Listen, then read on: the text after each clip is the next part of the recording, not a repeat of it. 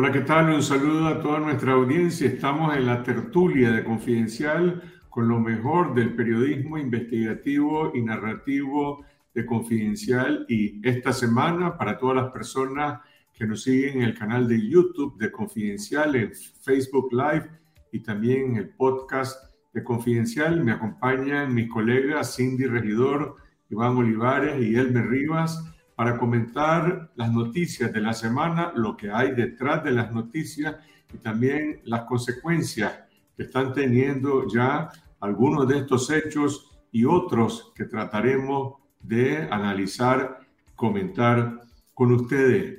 Hoy hablaremos sobre algo que ha provocado una enorme reacción de parte de la audiencia porque toca a todos los ciudadanos en Nicaragua, particularmente a los conductores y es el negocio millonario de la policía con las multas de tránsito y eso que llaman la escuelita, que es un programa supuestamente para reeducar a los conductores que equivale para muchos a otra multa.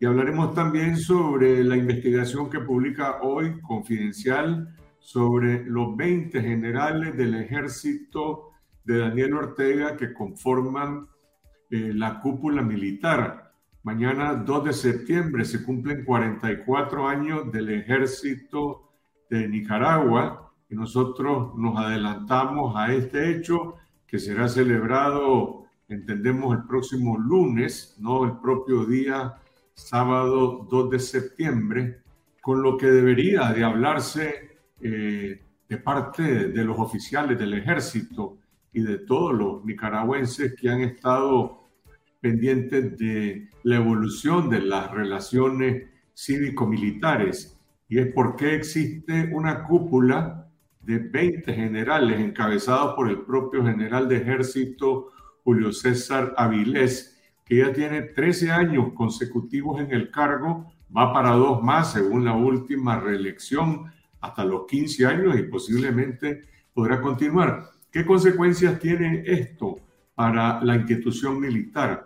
Para una institución que está estructurada en torno a eh, los años de servicio en distintos cargos y en distintas posiciones en el escalafón militar, que es lo que le permite a un oficial, a un teniente, a un capitán, a un mayor, a un teniente coronel, poder escalar en el escalafón militar y adquirir eh, puestos de mayor responsabilidad en el ejército, como lo que cualquiera tiene derecho a aspirar a no solamente a ser nombrado, ascendido a ser un general, sino a ocupar la máxima posición de la comandancia general. Hasta 2015, la regla en el ejército que surgió de la transición militar eh, durante los años 90 y se estableció en el Código Militar con absoluta, eh, con absoluta claridad que el cargo de comandante en jefe del ejército un cargo de cinco años después del cual el que lo cumpliera debía de retirarse, irse para su casa y ser reemplazado por otro general de ejército. Así ocurrió cuando dejó el mando eh, Humberto Ortega, lo inició Joaquín Cuadra, se fue Cuadra y entró a la comandancia general eh, Javier Carrión. Después de Carrión eh, surgió, asumió el mando el general Hayes Leven. A Hayes Leven le sucedió Julio César Avilés, pero una vez que Avilés asumió el cargo bajo la presidencia de Daniel Ortega, se acabó el relevo militar y lo que ocurrió es que se atornilló o se atrincheró en la comandancia general, Avilés ya con 13 años eh, en el cargo. Eh, además del el general Avilés, hay otros 19 generales que forman parte de esta cúpula y de este tapón institucional eh, en el ejército. De estos, todos estos han sido nombrados y ascendidos por Ortega desde 2007. Hay dos mayores generales que ocupan con Avilés las principales posiciones en la comandancia general. Me refiero al jefe del Estado Mayor, el mayor general Bayardo Rodríguez, y al, que es el número dos prácticamente de la comandancia, y al inspector general eh, Marvin Corrales. Estos dos mayores generales ya tienen seis años en ese cargo, cuando anteriormente eh, los oficiales que lo ocuparon estaba, eh, estaban cinco años en el cargo. ellos dos, junto con el general Avilés, representan el, el, el tapón mayor, si se puede describir de esa forma, de la comandancia general. hay que recordar que en 2014, la Asamblea Nacional, eh, obediente al Frente Sandinista y a Daniel Ortega, cambió el Código Militar y eliminó esta prohibición de reelegir eh, al jefe militar. Pero además cambió otro, otra regulación sobre el tiempo de servicio de los militares en el ejército y estableció que eh, es, prerrogativa del presidente de la República y es prerrogativa del jefe del ejército determinar eh, una prórroga en el servicio activo de los militares. Dice, cuando hay algún interés institucional, lo que nadie nunca ha escuchado y ha conocido es cuál es el interés, cuál es el interés institucional de que el general Avilés esté tres periodos en el cargo o que otros estén más de cinco años en el cargo o también de que otros hayan sido eh, retirados del ejército eh, de manera eh, anticipada. La pregunta es quién decide estos ascensos, estas reelecciones, estas prórrogas y quién decide también estos retiros anticipados. Este, esta nueva reforma, por ejemplo, establece de que el tiempo el servicio militar activo de los oficiales es de 40 años y 65 años como edad máxima, pero el general Avilés tiene ya 67 años, o sea que incluso aún bajo sus propias reglas está violando ya la ley militar que impuso Ortega para poder prorrogar a Avilés eh, de manera indefinida en el cargo. Hay otros 17 generales de brigada eh, que forman parte de la cúpula militar, que fueron ascendidos por Ortega, que conforman parte de este tapón institucional del ejército. Y voy a leer brevemente eh, quiénes son, porque es importante que se conozca, seguramente en el ejército se conoce, pero también hay que, habría que investigar cuántos coroneles, cuántos tenientes coroneles cuántos oficiales que han cursado estudios superiores militares están en la, en la, en la, en la escalera, eh, en una escalera que posiblemente están bloqueados en sus posibilidades de ascenso por la permanencia de estos 17 generales y los otros tres generales que son el propio Avilés y los dos mayores generales que he mencionado. Los 17 generales son Espiro Bassi, segundo jefe del Estado Mayor, Bayardo Pulido, jefe de la Dirección de Personal y Cuadros, Lionel Gutiérrez López, jefe de Inteligencia y Contrainteligencia Militar, Carlos Eduardo Duarte, jefe de la Dirección de Operaciones y Planes, Osvaldo Barahona Castro, jefe de la Dirección de Logística, Manuel Salvador Gaitán, jefe de la Dirección de Doctrina y Enseñanza. Hay un jefe de Asuntos Civiles que es José Ilcias Rizo, pero Rizo eh, no es general de brigada, es coronel. El otro general de brigada Héctor Argüello Aguirre, jefe de finanzas. Está Alberto Ramírez Guevara, segundo jefe de inteligencia y contrainteligencia. Hay otros generales que están, todos los que mencioné anteriormente, están en el Estado Mayor. Hay otros generales que ocupan mandos eh, en la Fuerza Naval, en la Fuerza Aérea, en unidades militares. Efraín Marín Serrano, jefe de la Fuerza Aérea. Ángel Fonseca Donaire, quien es contraalmirante, jefe de la Fuerza Naval, Guillermo López, jefe de la Brigada de Infantería Mecanizada, Octavio Sanabria, jefe del Comando de Operaciones Especiales. Y además están en otras unidades de subordinación directa que responden al comandante en jefe, eh, el la, Dirección de Información para la Defensa, donde está el general de brigada Rigoberto Valladares, que prácticamente se ha convertido en un centro, eh, un, centro de espionaje político del ejército, como se ha demostrado eh, en distintos casos. Manuel Guevara Rocha, director del Centro Superior de Estudios Militares, Rogelio Flores, jefe del Estado Mayor de la Defensa Civil, y otro que ocupa una posición clave también, como es la jefatura de la dirección ejecutiva del Instituto de Previsión Social Militar, Julio Modesto Rodríguez, y por último, Duilio Ramírez Roa, jefe de la industria militar.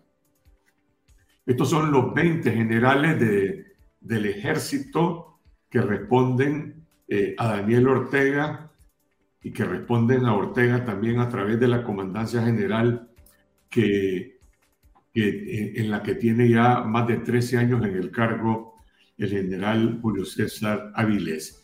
Este domingo en el programa esta semana vamos a conversar con Javier Meléndez, eh, exdirector del IEP, hoy una institución eh, confiscada, cerrada, cancelada por la dictadura, especializada en el estudio de las relaciones eh, cívico-militares. Meléndez es el director de Expediente Abierto y vamos a analizar cuáles son las consecuencias que tiene este tapón institucional en el ejército que se puede esperar el, eh, en el acto de celebración del Día del Ejército y sobre todo eh, cuáles son las razones por las cuales existe esta cúpula de 20 generales que representan un tapón institucional en el ejército y cómo afecta a los diferentes eh, oficiales que están en distintas posiciones en el escalafón militar. Y la otra noticia de la semana que mencionamos al inicio del programa es otra investigación periodística de Confidencial, sin duda la noticia más leída esta semana, así, fue presentada en dos entregas eh, una sobre el negocio millonario de las multas de tránsito, la llamada escuelita y la extorsión policial. Y la otra entrega de esta investigación es el testimonio de un agente de tránsito que presenta el punto de vista de los policías con los que cotidianamente los conductores tienen que lidiar. Cada quien habrá tenido una experiencia relacionándose eh, con un agente de tránsito pero aquí vamos a conocer y escuchar también lo que dice este agente de tránsito en defensa de su trabajo y de su institución. La noticia es que en los últimos 10 años, es decir, de 2012 a 2022, las multas de tránsito han aumentado un 370%. Y en 2023 van a romper el récord de 2022 y van a sobrepasar, por lo tanto, los 286 eh, millones de Córdoba. ¿Por qué existe este incremento tan, digamos, abismal en las multas de tránsito? Hay una política deliberada de parte de la Dirección General de Tránsito y de la policía de multar, de incrementar las multas. Sobre eso habla el el, el, oficial de tránsito de la policía, él dice que no, él dice que no tienen una cuota para multar, pero que sí los presionan para multar porque según él o según la consideración que tiene la policía, esa es la única forma que tienen de entender y de educarse eh, los conductores. Pero resulta que cada vez que a una persona le ponen una multa, lo mandan a reeducarse, a tomar un curso de adiestramiento vial, que es lo que los agentes de tránsito llaman irónicamente la escuelita. La escuelita cuesta más de 2.165 Córdoba. Eh, eh, es un curso que, que supera el monto de 25 de las 31 multas más peligrosas establecidas eh, por la ley de tránsito. Y bueno, todo el mundo tiene algo que decir, la experiencia que ha tenido en estos supuestos cursos de adiestramiento. Lo, lo interesante es lo que dice este agente de tránsito que habló con Confidencial. Y bueno, lo primero es que hay que reconocer la actitud de este funcionario público que responde a las preguntas de un medio de comunicación para contribuir a este debate público, a esta conversación nacional sobre el tema de las multas. Ahí tienen ustedes en su pantalla el titular de lo que dice la gente de tránsito. Él dice, no somos coimeros, es decir, no andamos pidiendo coima. Y él rechaza lo que llama el color, es decir, la imagen que tienen los eh, agentes de tránsito. Lo que dice este agente de tránsito es que no es cierto que les pongan una cuota para multar a los conductores, pero al mismo tiempo reconoce que si les dicen que tienen que ser duros, que duros pueden ser inflexibles, duros puede ser arbitrario en la manera en cómo los agentes de tránsito eh, interpretan la ley. Y en esto creo yo que es importante eh, escuchar a la otra parte, porque es cierto también de que muchos conductores eh, actúan de manera irresponsable y no siempre, muchas veces no reconocen eh, las infracciones eh, que han provocado, los riesgos que han causado a otros conductores, a peatones y a otras personas. De manera que este es un tema que necesita ser, eh, necesita ser debatido públicamente. Nosotros les hemos presentado lo que dicen, siempre protegiendo la identidad y manteniendo en el anonimato conductores que se quejan por las multas, que se quejan por los abusos en esta supuesta escuelita y también lo que dice este agente de tránsito. Veamos ahora lo que dicen algunos miembros de la audiencia de Confidencial. Nosotros a lo largo de esta semana en nuestras redes sociales hemos estado promoviendo una conversación sobre este negocio millonario de las multas de tránsito. Elmer, ¿qué dicen los lectores de Confidencial? Seguramente ustedes, eh, Cindy, Iván, Elmer, han tenido su propia experiencia, yo he tenido las mías también, pero ¿qué dicen los lectores de Confidencial? Siempre que abordamos este tipo de temas hay mucha, mucho debate, hay muchos comentarios, porque precisamente como nos ha tocado a cada uno de nosotros acá, le ha tocado un tema un poco sensible para las audiencias, porque los ha tocado a todos y todos han tenido que ver con una multa arbitraria o que no había, ¿no? En cuyo no habían razones para que hayan sido multados. Entonces nosotros recopilamos algunos de los comentarios de nuestra audiencia que publicaron a través de Facebook, también de Instagram y que lo vamos a estar mostrando acá en pantalla. Por ejemplo, Frank Arauz nos dijo en un comentario, un policía me multó porque tardé en encontrar la circulación y el seguro del carro y me dijo, ya rayé la boleta, chatel. Eso nos dijo Frank Arauz en Facebook. También nos comentó Antonio Martínez diciendo, a mí me multaron con 500 córdobas por traer la moto empujada porque venía ponchado y me metí en una esquina. 10 varas a la vulcanización, a 10 varas de la vulcanización y dos policías casualmente aparecieron. También nos comentó Félix Herrera en la carretera León. Me, me multaron en la carretera León, decía Félix, y me en dólares, refiriéndose a una mordida, a una coima, y era mentira lo que ellos decían.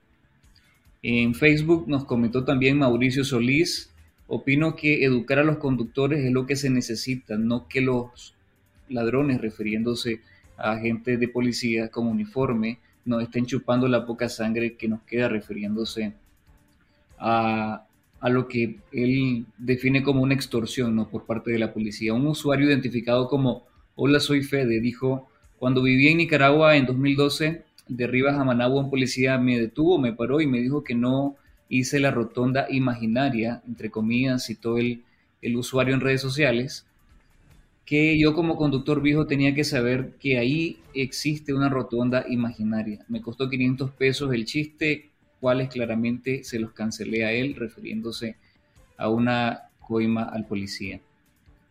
Eh, también a las reacciones sobre, bueno, tenemos un comentario más sobre el, tema de, las multas. Eh, un costarricense que visitó Nicaragua eh, se refería a que llegó no de visita a Nicaragua y un policía lo detuvo en una de las carreteras, le dijo que infringió una ley y simplemente lo que, lo que pretendía hacer era quitarle una coima. Hasta que lo hizo, lo dejó ir, pero media hora más tarde en la misma carretera se encontró a otro policía que le quería imponer otra infracción por, por algo que considera este usuario arbitrario. Eh, también tuvimos reacciones precisamente a esta entrevista que ofreció bajo anonimato este agente de policía en el que se refiere que no son coimeros, pero que sí asegura que reciben presión por parte de sus jefes para, para de alguna manera sancionar a los conductores cuando consideran que han infringido alguna ley, aunque los usuarios se quejan que no es así. Sofía en Facebook dice, son ladrones uniformados y coimeros, tengo que pagar 500 pesos por el pase de cada retén policial, especialmente en Somotillo y en Nueva. Eric Chávez decía, los jefes de la policía sancionada son los más corruptos, ya que ellos roban y nadie les dice nada, y si uno de los subordinados les regalan algo, comienzan a investigarlo, lo corren y no le pagan la liquidación que deberían darle. Otro usuario en Facebook también eh, decía, en Instagram, Félix Herrera decía, con todo mi respeto para los pocos honrados, la verdad, a mí sí me robaron varias veces limpiamente y después de leer muchos artículos me, me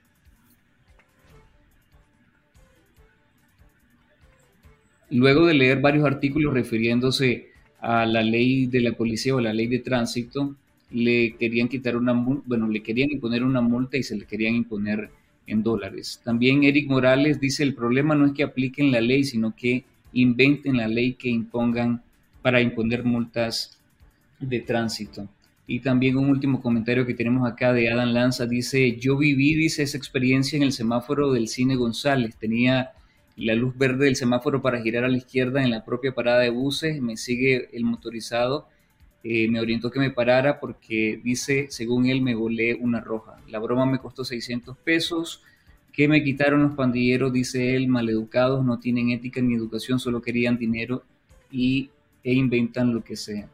Esas son algunas de las reacciones que nosotros recogimos de la audiencia en Facebook, también en Instagram y en otras redes sociales y son parte de algunos testimonios también que están dentro de, esta investigación. Los usuarios, los transportistas, los usuarios de transporte que tienen sus vehículos particulares en Managua, en el interior del país, se quejan de eso, de que hay policías que te dicen que invadiste carril cuando no invadiste carril o que te cruzaste de una línea continua cuando esa línea continua no existe en esa carretera o en, esa, en ese asfalto son algunas de las reacciones.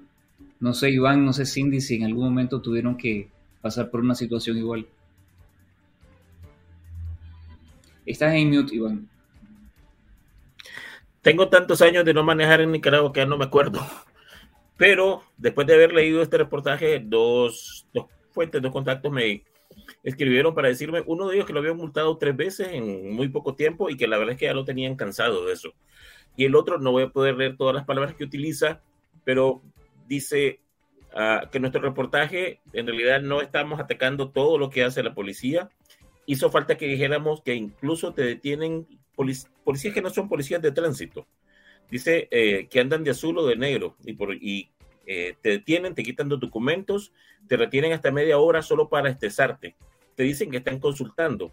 Y uno, para que le den sus documentos, dice al final tiene que dejarle dinero cuando se lo piden. Eh, sí sabemos pues que lamentablemente los policías de tránsito, los policías, no solo los de tránsito, en nuestro país actúan de esa forma y recordemos aquellas cosas que hemos visto en, en Facebook, perdón, en YouTube y que, y que, por ahí siguen, ¿verdad? De gente que pasó por el país y tuvieron unas experiencias que más que indignar dan vergüenza, pues por ver cómo se comportaron los agentes de tránsito de nuestro país. Sí, yo creo que lamentablemente desde siempre en Nicaragua lidiar con un policía de tránsito, que en este caso es el tema que, estamos abordando, es quedar a merced de ese agente en particular, eh, independientemente de si cometiste o no una infracción. Al final no es que valga la ley, sino dependiendo de qué humor anda ese agente de tránsito, si es un policía corrupto o no. Eh, y, también pues de la persona, ¿verdad? Creo que se, se, hizo una práctica muy común el, el, tema de dar para el fresco, o sea, también hay que ver del otro lado, del lado de lo que decía Carlos Fernando, el conductor, la conductora irresponsable, que también sabe que tiene esa carta para salir y no pagar eh, una multa. Entonces, en realidad, pues estamos como ante un sistema eh, eh, corrupto, ¿no? En donde eso no vale la ley, no vale lo que eh, lo que es correcto o incorrecto, sino pues cómo, cómo vayas a salir con ese agente de tránsito en ese momento determinado.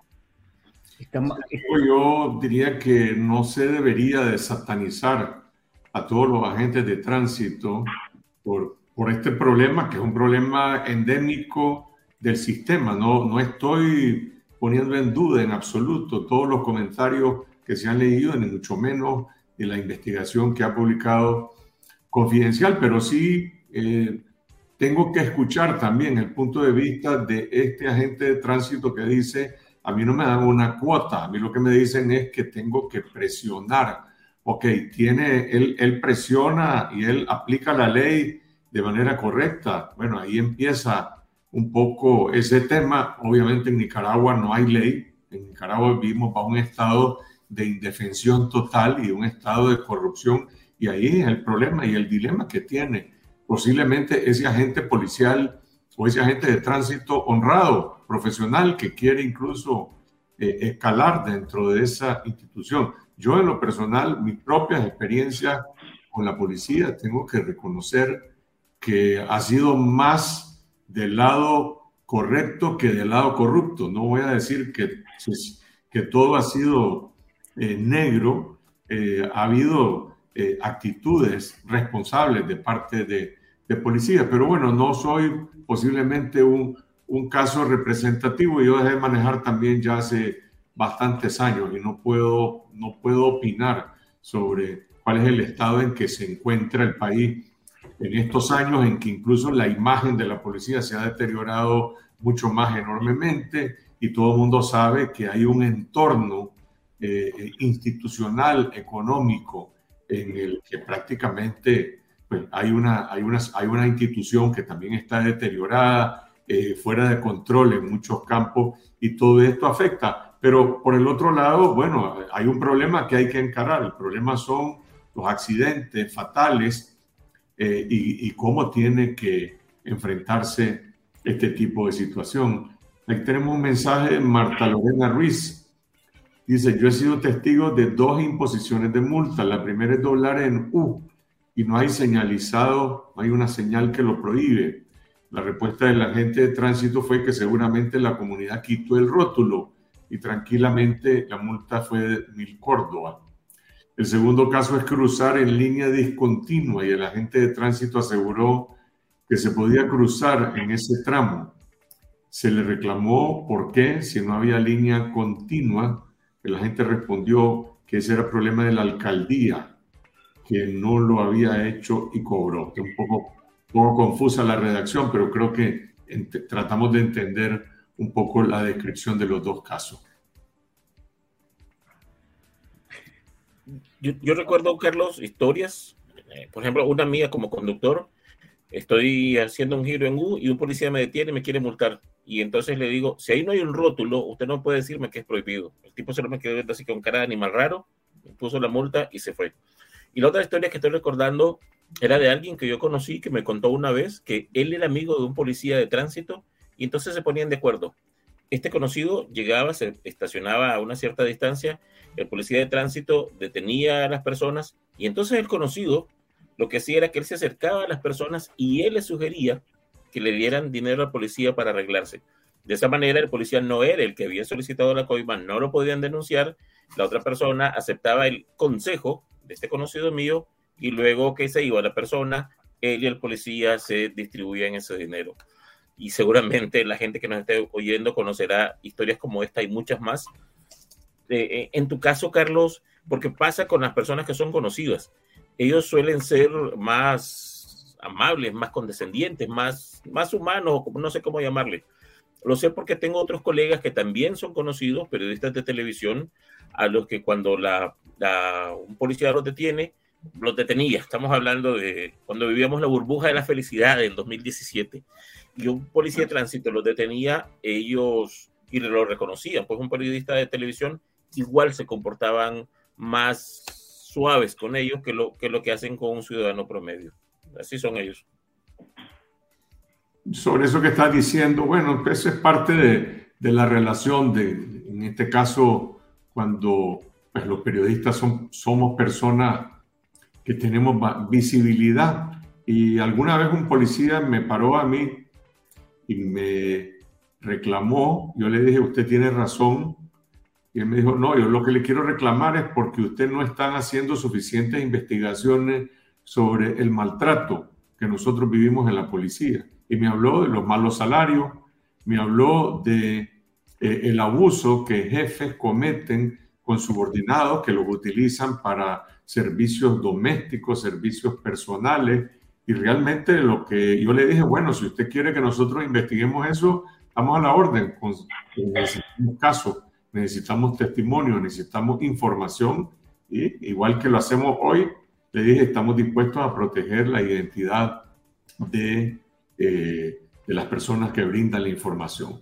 De manera que, sin embargo, queda un poco la preocupación de fondo. Hay un problema aquí que es el problema del abuso y la corrupción y por el otro lado el problema también de los accidentes de tránsito que no se corrigen, que no se, que no se van a, superar ni con esa escuelita, ni tampoco eh, con esas multas que está poniendo la policía a la cual las personas no le tienen confianza. Nosotros invitamos a toda nuestra audiencia a que sigan comentando eh, este reportaje en las redes sociales de Confidencial. Hay muchas opiniones y sobre todo hay bastantes más temas eh, sobre los cuales seguir eh, profundizando.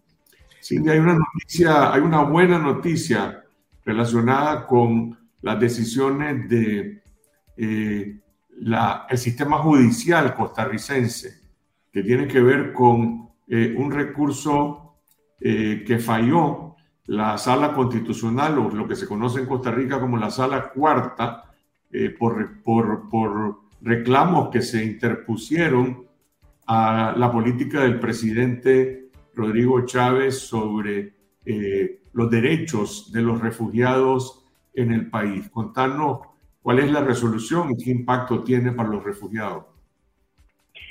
Sí, creo que es importante dar un poco de contexto. Estos, eh, esta política migratoria fue dictada por el presidente Chávez a partir de noviembre del año pasado y él dijo que los cambios o las restricciones que le puso a los solicitantes de refugio era para parar un poco el abuso que había por parte de extranjeros, extranjeras que no eran perseguidos y que venían a Costa Rica por cuestiones económicas. Entonces, parte de esas restricciones eran de movilidad. Los solicitantes de refugio en, a partir de ese momento ya no podían viajar a terceros países, nunca habían podido viajar al país de origen, por supuesto, pero ya no podían viajar a ningún lado.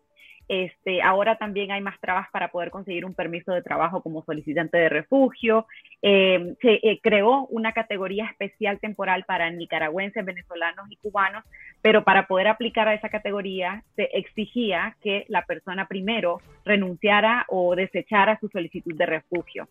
Y bueno, lo que pasó fue que en efecto varias, eh, varios ciudadanos, varias este, personas pusieron recursos de amparo y de constitucionalidad ante la sala eh, constitucional en Costa Rica y finalmente los jueces fallaron en favor eh, o dándole la razón a esos recursos. Entonces, a partir de ahora, eh, las buenas noticias son que, por un lado, ya los solicitantes de refugio, en un par de semanas que se publique en el boletín judicial esa información, ya van a poder viajar a terceros países sin ningún problema. inclusive quienes tuvieron que viajar en su momento y por eso se les, se les desechó su solicitud de refugio pueden reclamar eh, ante la unidad de refugio para que se les, eh, se les vuelva a, considerar como solicitantes de refugio. Y en el caso de esa categoría especial temporal, que es una opción migratoria para regularse para cubanos, nicaragüenses y venezolanos, ya van a poder optar a esa categoría sin que tengan que renunciar a su solicitud de refugio. Esto es importante porque eh, van a poder estar de forma regular en el país, pedir un permiso de trabajo mientras se le resuelve una categoría y finalmente si también se le aprueba el refugio, pues no va a tener ningún problema. Entonces, eh, son buenas noticias. Además, en Confidencial hablamos con Dagger Hernández, que fue subdirector de migración en su momento, y también con un abogado constitucionalista, que nos explicaban que esto es eh, un hito esperanzador. Primero porque, bueno, al final la sala lo que reafirma es que las personas extranjeras solicitantes de refugio tienen los mismos derechos que el resto de personas, no se les puede restringir su movilidad, por ejemplo, este, y eh, que posiblemente se vengan más fallos en favor de los solicitantes de refugio em, y que vayan a anular varias de las medidas restrictivas que el presidente Chávez puso a partir de noviembre de 2022. A propósito de derechos de migrantes, perdón, bueno, en este caso, una institución del Poder Judicial costarricense está reconociendo, está haciendo que se retracte el Poder Ejecutivo y reconociendo derechos de migrantes, no solo nicaragüenses, aquí en, en Costa Rica, pero veamos la otra cara de la moneda, lo que pasa en Nicaragua. Hay un testimonio de una migrante venezolana que publicamos la semana pasada que también se convirtió en la noticia más leída en Confidencial. Seguramente muchísimas personas eh, de la audiencia venezolana también han estado leyendo esta noticia, donde dice que para cruzar el territorio nacional les cobran 200 dólares y que han sido cantidades de familias que han sido sometidas a esta, en este caso, a esta extorsión por parte del Estado eh, de Nicaragua. ¿Por qué se cobra en Nicaragua a los migrantes para poder cruzar de Peña Blanca a la frontera norte? Es, un cobro totalmente arbitrario y de verdad me extraña que no hayamos visto ningún tipo de reacción oficial o gubernamental ante este cobro que varios eh, migrantes venezolanos y de otras nacionalidades han señalado que dicen que eh, pues son autoridades incluso que hacen ese cobro, que les dicen que se trata de un salvoconducto, pero que al final no les dan ningún documento. Entonces al final no se trata de un cobro oficial. Este, y lo que sucede es que eh, los venezolanos, sobre todo, que son quienes más están transitando desde Venezuela, pasando por el tapón de Darién, que es una selva muy peligrosa, terminan dando testimonios muy duros. Esta enfermera de 50 años eh, de Carabobo, en ese testimonio, eh, decía, hacía una comparación bien dura, decía, Nicaragua fue peor que la selva porque los seres humanos nos trataron peor y no, nos esperábamos ese trato en ese sentido de que les quitaron el poco dinero que llevaban. Eran 11 personas las que están viajando con ella y tuvieron que pagar aproximadamente 200 dólares por persona. Entonces, es una situación bien eh, indignante y de verdad que esto no es nuevo, pues, o sea, ya esto lleva más de un año desde la crisis que vemos de miles y miles de venezolanos y migrantes de otras nacionalidades hay ese reclamo y eh, pues las autoridades de Nicaragua no están haciendo nada. No sé si tendrán que ver con ese cobro y es un cobro informal o si son eh, pues los agentes, si, si es la policía, si son los militares que están haciendo ese cobro por cuenta propia. La otra noticia que también ha provocado eh, mucha preocupación en el país es esta nueva oleada de secuestros y detenciones, sobre todo de jóvenes eh, universitarias. No sé si esto está asociado o no a la confiscación y el cierre de la Universidad Centroamericana. Hay tres jóvenes universitarias presas políticas que están aisladas en la cárcel de la Esperanza. En total eh, hay más de, más de 15 mujeres eh, presas políticas en el país. Elmer, ¿qué información se tiene sobre esta situación? Estas tres jóvenes son Adela Espinosa, Mayela Campos y también Gabriela Morales. Lo que supimos es que familiares de estas tres jóvenes pudieron visitarlas el día miércoles en la cárcel Esperanza y las muchachas dijeron que se sentían bien anímicamente, pero que sí estaban aisladas. Y estaban aisladas de la, digamos, del resto de la población carcelaria en, ahí en el sistema penitenciario. En este momento no existe ninguna causa, ninguna razón por la que hayan sido detenidas, al igual que decenas y centenares de presos políticos que han sido arrestados por la dictadura. Estas muchachas, sus familiares dicen que se involucraron en las protestas cívicas de 2018, participaron en marchas, en plantones en 2018, pero en este momento no estaban participando de ningún tipo de espacio de resistencia cívica. La, la hermana de Mayela Campos alega que, o en este caso Mayela cree que a ella la detuvieron por una publicación que hizo en las redes sociales en Facebook, un video que ni siquiera ella hizo, sino que compartió en sus redes en apoyo o en favor, digamos, a, la UCA frente a la confiscación de la, de la UCA. Y Adela Espinosa eh, es graduada, es egresada de la Universidad Centroamericana, estudió comunicación ahí y también participó activamente en plantones, en marchas en 2018, pero su familia, su mamá, dijo en una entrevista a 100% Noticias que no estaba participando en ningún tipo de espacio.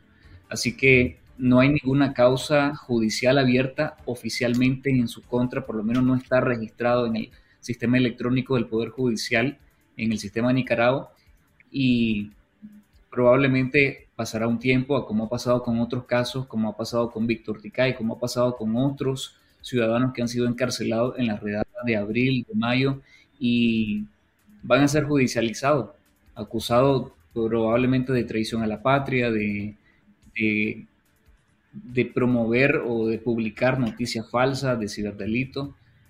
Eh, de menoscabar la seguridad nacional. Es un patrón que continúa. Uno puede creer que ya han parado las detenciones, pero la redada, el estado policial, la vigilancia política en los barrios, en el interior del país continúa y es parte de, del estado de terror que vive Nicaragua.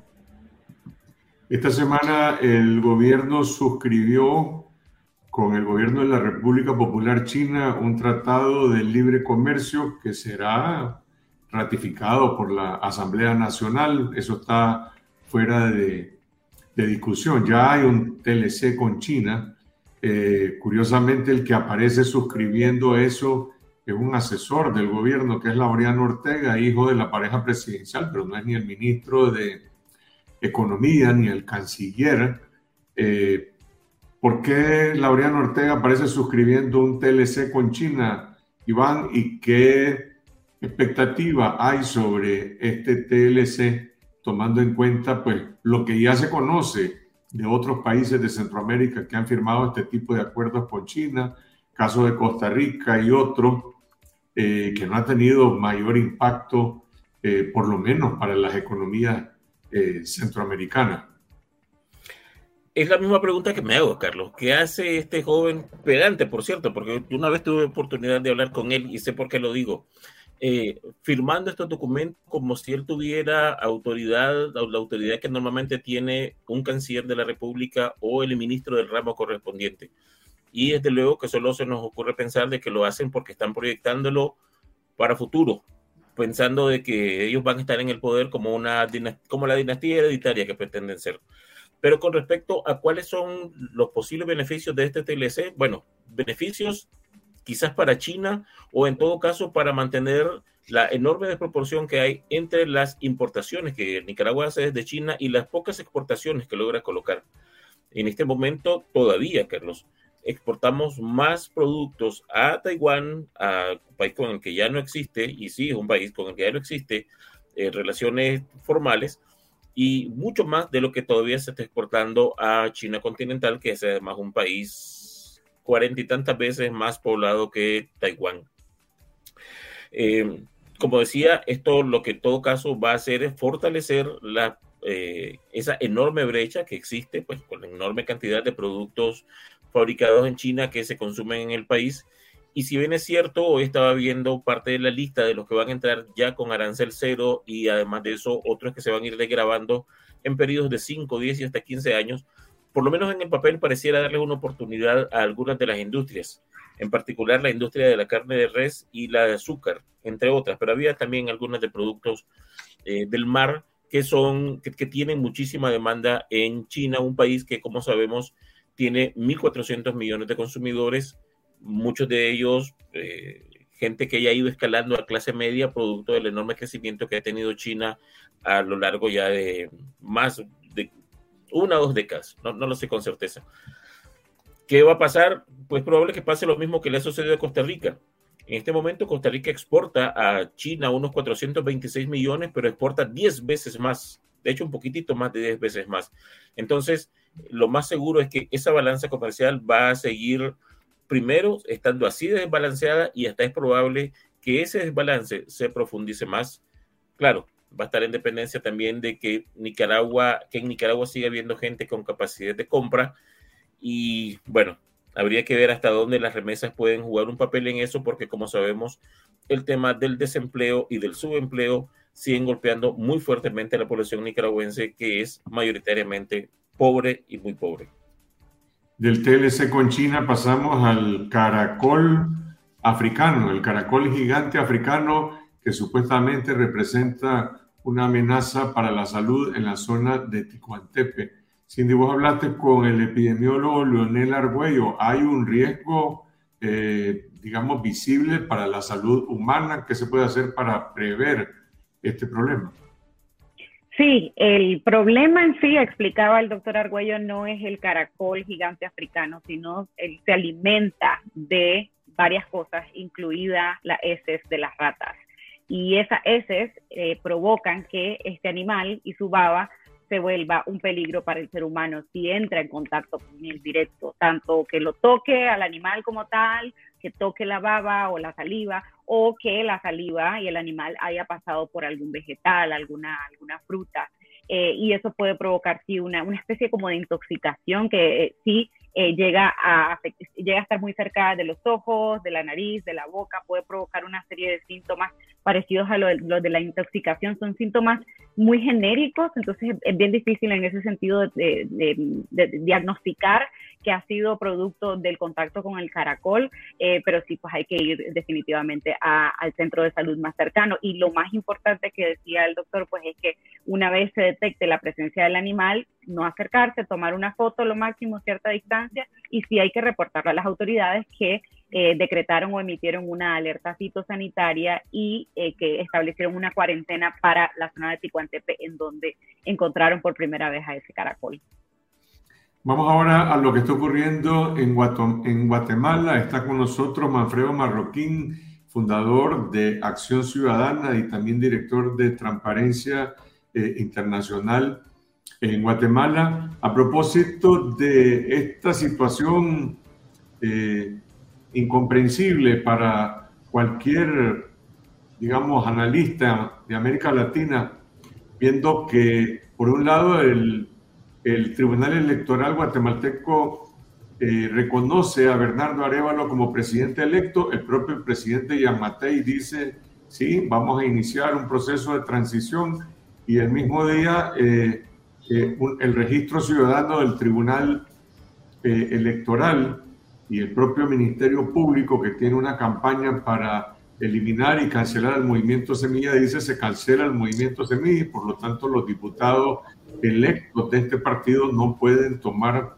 eh, no pueden asumir sus escaños como diputados del movimiento Semilla, Semilla en el Congreso Nacional. Manfredo, ¿cuál es la situación? Buenas. Gusto saludar.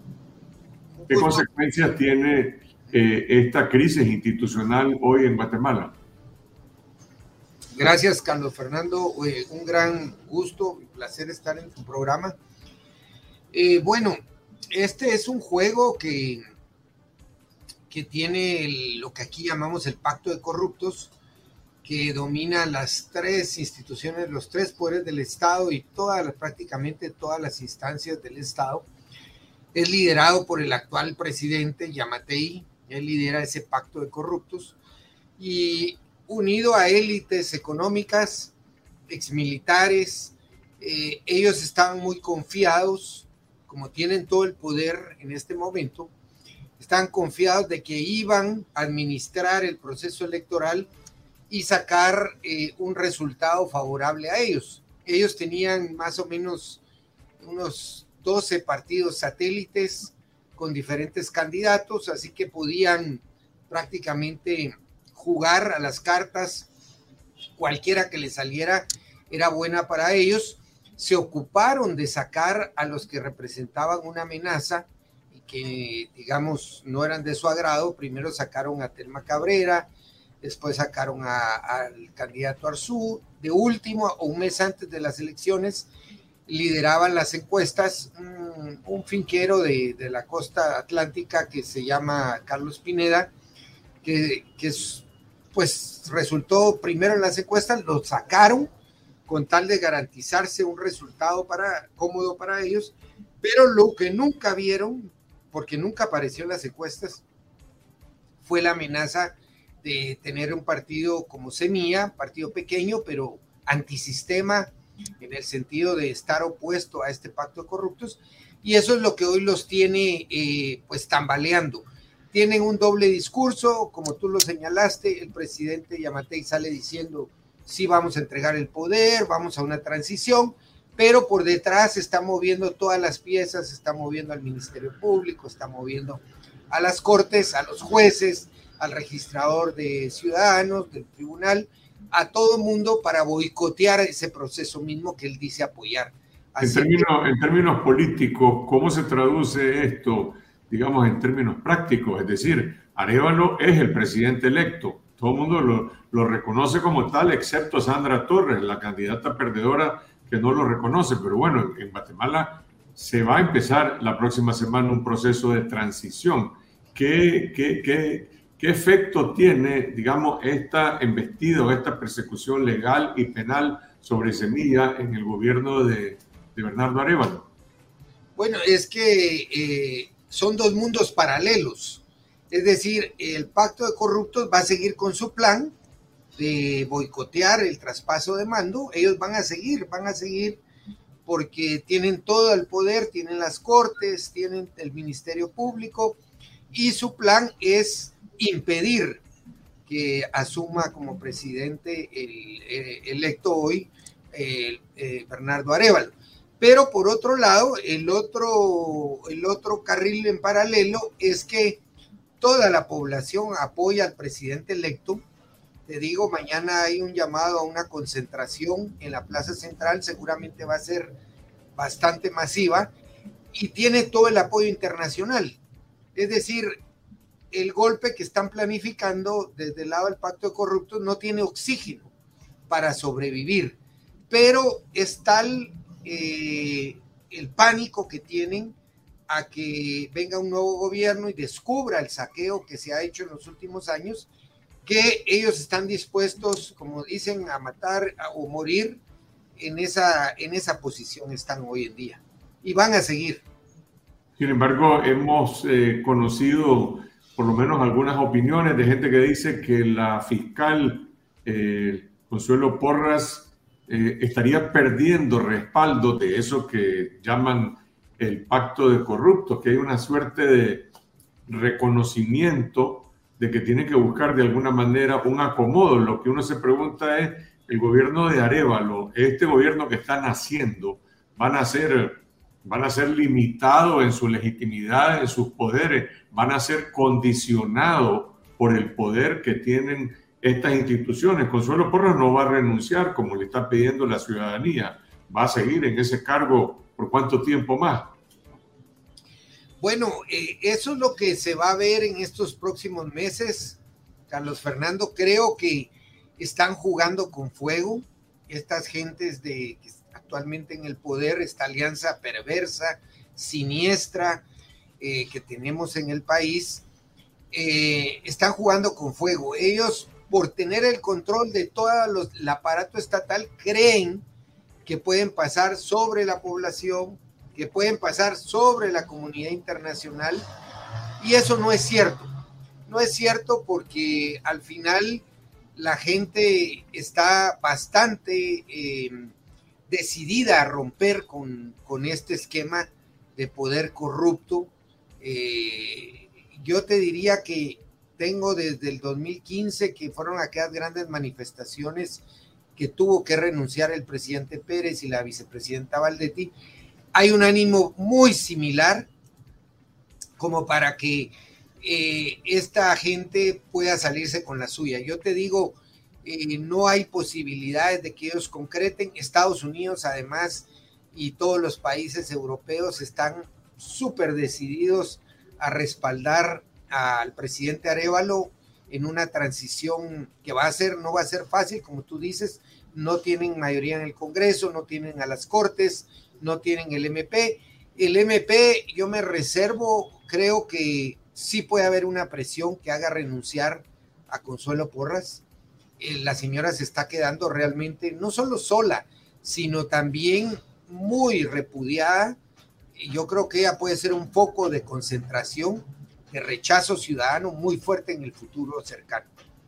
¿Qué pasó hoy en la Organización de Estados Americanos? Existía un conjunto de países eh, promoviendo una resolución de un respaldo muy fuerte para el presidente Arevalo y la transición, pero por lo menos desde Nicaragua advertimos que las resoluciones de la OEA o el respaldo diplomático de la Unión Europea o incluso de Estados Unidos frente a un gobierno autoritario, pues tiene límites frente a un poder autoritario, en dependencia de la fuerza que tenga. Allí creo yo de que eh, el caso de Nicaragua es un ejemplo. Ha habido cantidades de resoluciones de la OEA, de la ONU, de la Unión Europea y la dictadura de Ortega está atornillada en el poder. No estoy diciendo de que eso sea algo replicable en Guatemala porque no es un gobierno, bueno, el gobierno de Ian Matei va a dejar el poder y como dice Arevalo, pues él va a asumir el control del Ejecutivo, pero hay otras ramas del poder sobre las que no tiene control.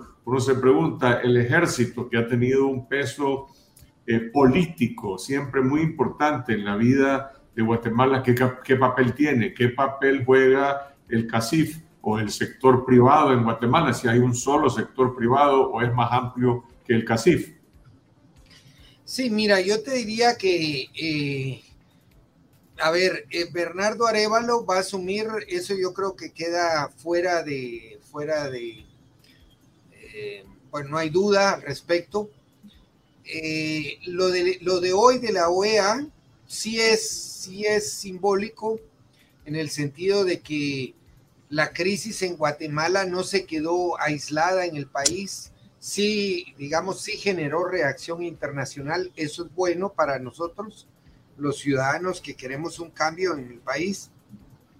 A diferencia de Nicaragua, eh, digamos que aquí no sé, aquí es una mafia corporativa, eh, donde no es un, pues un dictador, una persona que controla todo. No, son muchos poderes difusos.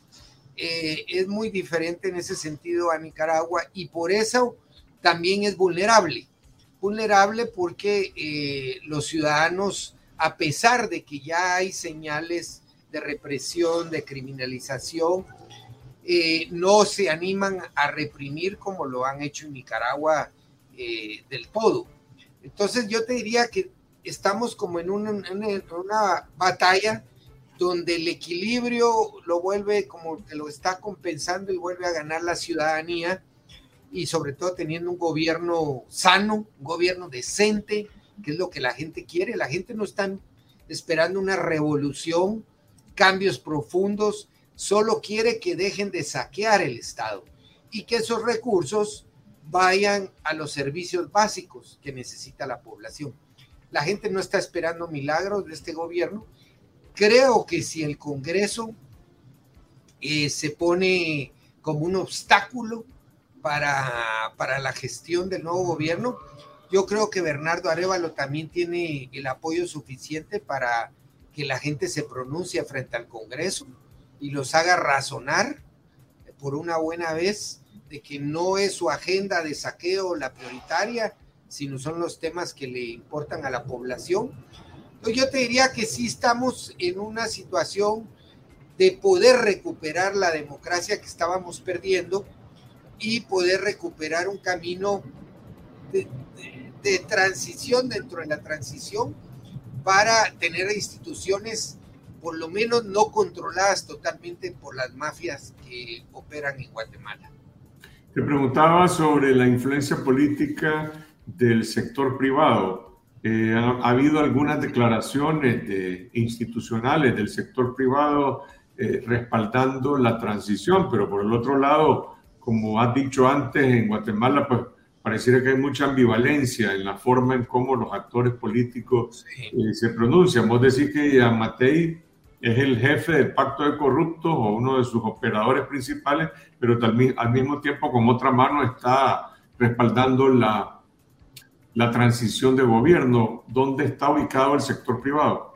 En lo mismo, lo mismo que el gobierno, eh, bueno, no todo, no todo el sector privado, diría que una, una parte de la élite más poderosa del sector privado sí está con ese doble discurso de decir, bueno, hay que respetar la democracia, tenemos que ir a una transición, pero por el otro lado siguen apoyando al pacto de corruptos. Hay otro sector privado también grande, digamos, con empresarios muy fuertes, que no comulgan con esta agenda de saqueo y de impunidad, que sí quieren ver un cambio en el país porque el país está perdiendo muchas oportunidades de negocios. Eh, recordemos que todo este fenómeno del nearshoring que le llaman los gringos, de acercar, eh, digamos, sus, inversiones para garantizar una cadena de suministros más segura, más cercana a su territorio, pues está trayendo muchas inversiones a, a México sobre todo, pero Guatemala podría ser un gran receptor pero como hoy tenemos cortes dominadas por las mafias políticas, pues los inversores no se animan a llegar al país. Entonces sí se abren muchas posibilidades. Hay un sector privado que sí está viendo esta gran oportunidad y no anclarse en el viejo modelo de privilegios, corrupción, impunidad y tengo derecho de picaporte, pues, para, para, para mis negocios. Creo que ahí no hay, sí hay división, pero eh, yo espero y estoy bastante confiado, eh, Carlos Fernando, sobre todo porque veo el ánimo en la gente, hay mucha indignación de que no se respete el voto de la gente, de que una señora fiscal y un juez, un juez de menor instancia eh, quieran traer al trasto el voto de millones de guatemaltecos. Eso no lo vamos a permitir.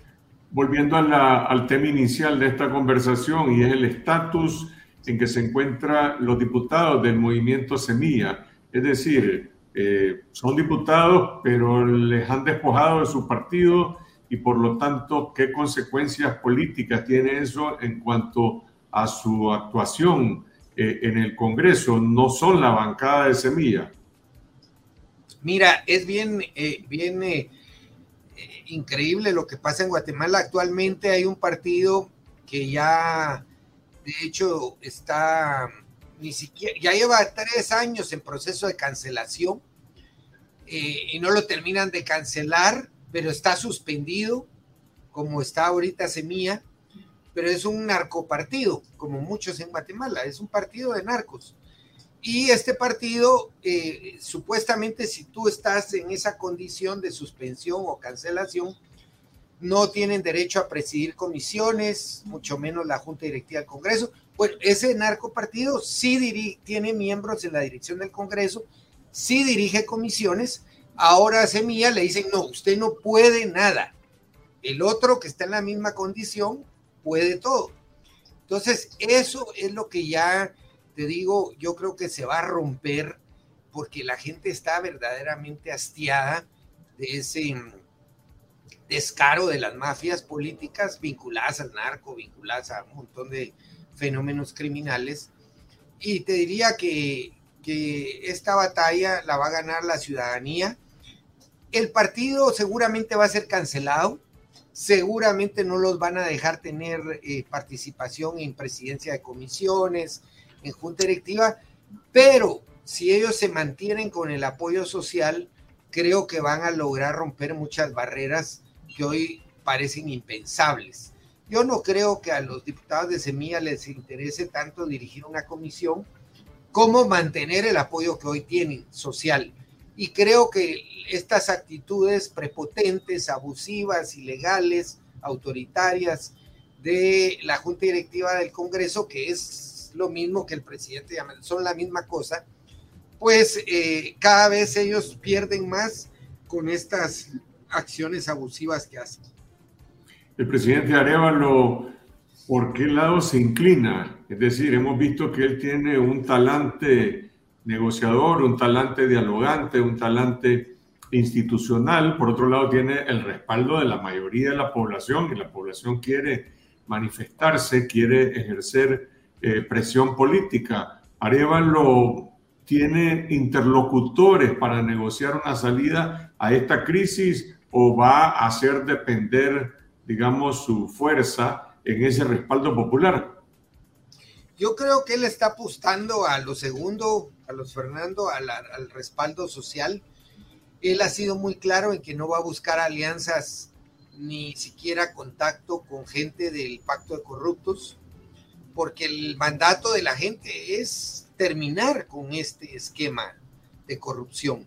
Entonces, yo creo que él va a ir en esa línea, pero como tú bien lo señalas, él no es alguien con un liderazgo confrontativo, agresivo, es un tipo mesurado, calmado, eh, de lenguaje, te diría, muy, muy diplomático, eh, pacificador. Entonces, tiene muchas cualidades para, digamos, no caer en, el juego de, de, esta polarización que intentan provocar hoy el pacto de corruptos, diciendo es que viene el comunismo, vienen los socialistas, nos van a quitarla todo, eh, o sea, unos absurdos que ya afortunadamente la mayoría de la gente ya no se los compra.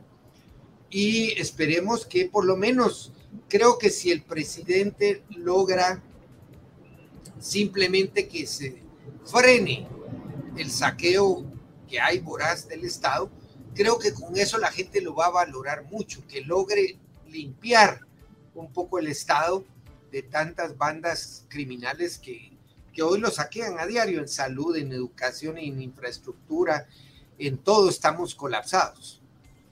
Gracias, Manfredo. Estaremos pendientes de cómo evoluciona esta crisis en Guatemala. Semana a semana hay un cambio en, esta situación y desde Nicaragua, pues, y nosotros también desde el exilio estamos siguiendo con mucho interés, como toda Centroamérica, eh, el desenlace de esta elección que ganó Bernardo Arevalo y la gente también quiere ver un nuevo gobierno en Guatemala que contribuye, que contribuya a establecer un balance, un equilibrio en la región centroamericana frente a las tendencias autoritarias y de corrupción que se han impuesto en la región. Gracias a Manfredo Marroquín de Acción Ciudadana, gracias a mis colegas Cindy Regidor, Elmer Rivas, Iván Olivares, que me han acompañado en esta hora de la tertulia y a toda nuestra audiencia. Regresamos el domingo en esta semana en el canal de YouTube a las 8 de la noche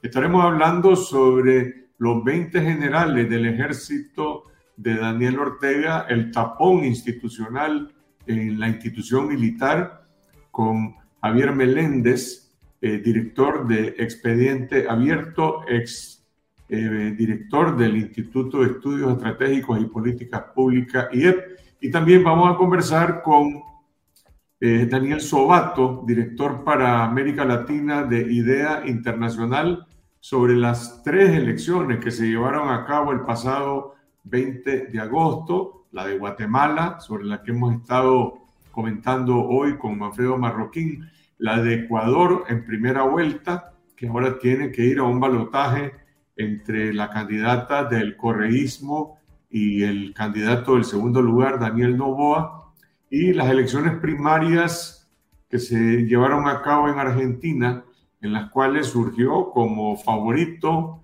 eh, y posible ganador en elecciones presidenciales Javier Milei, un candidato, un economista de ultraderecha que está compitiendo con el peronismo, con el kirchnerismo, con Sergio Massa, que será su candidato, y con el centro derecha del movimiento de Mauricio Macri, Patricia Bullrich.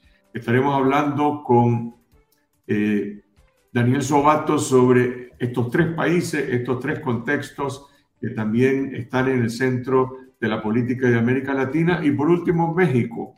México, el frente de oposición ha eh, seleccionado ya a Xochitl Galvez, a la senadora Xochitl Galvez, como candidata presidencial en el año 2024. Seguramente competirá con Claudia Sheinbaum, que este fin de semana podría ser eh, oficialmente nombrada por Morena como su candidata presidencial y vamos posiblemente pues, a una elección bastante competitiva en México. Esos son algunos de los temas que vamos a abordar y por supuesto también eh, la sátira política en fuera de broma. Nos vemos el domingo a las 8 de la noche. Hasta entonces.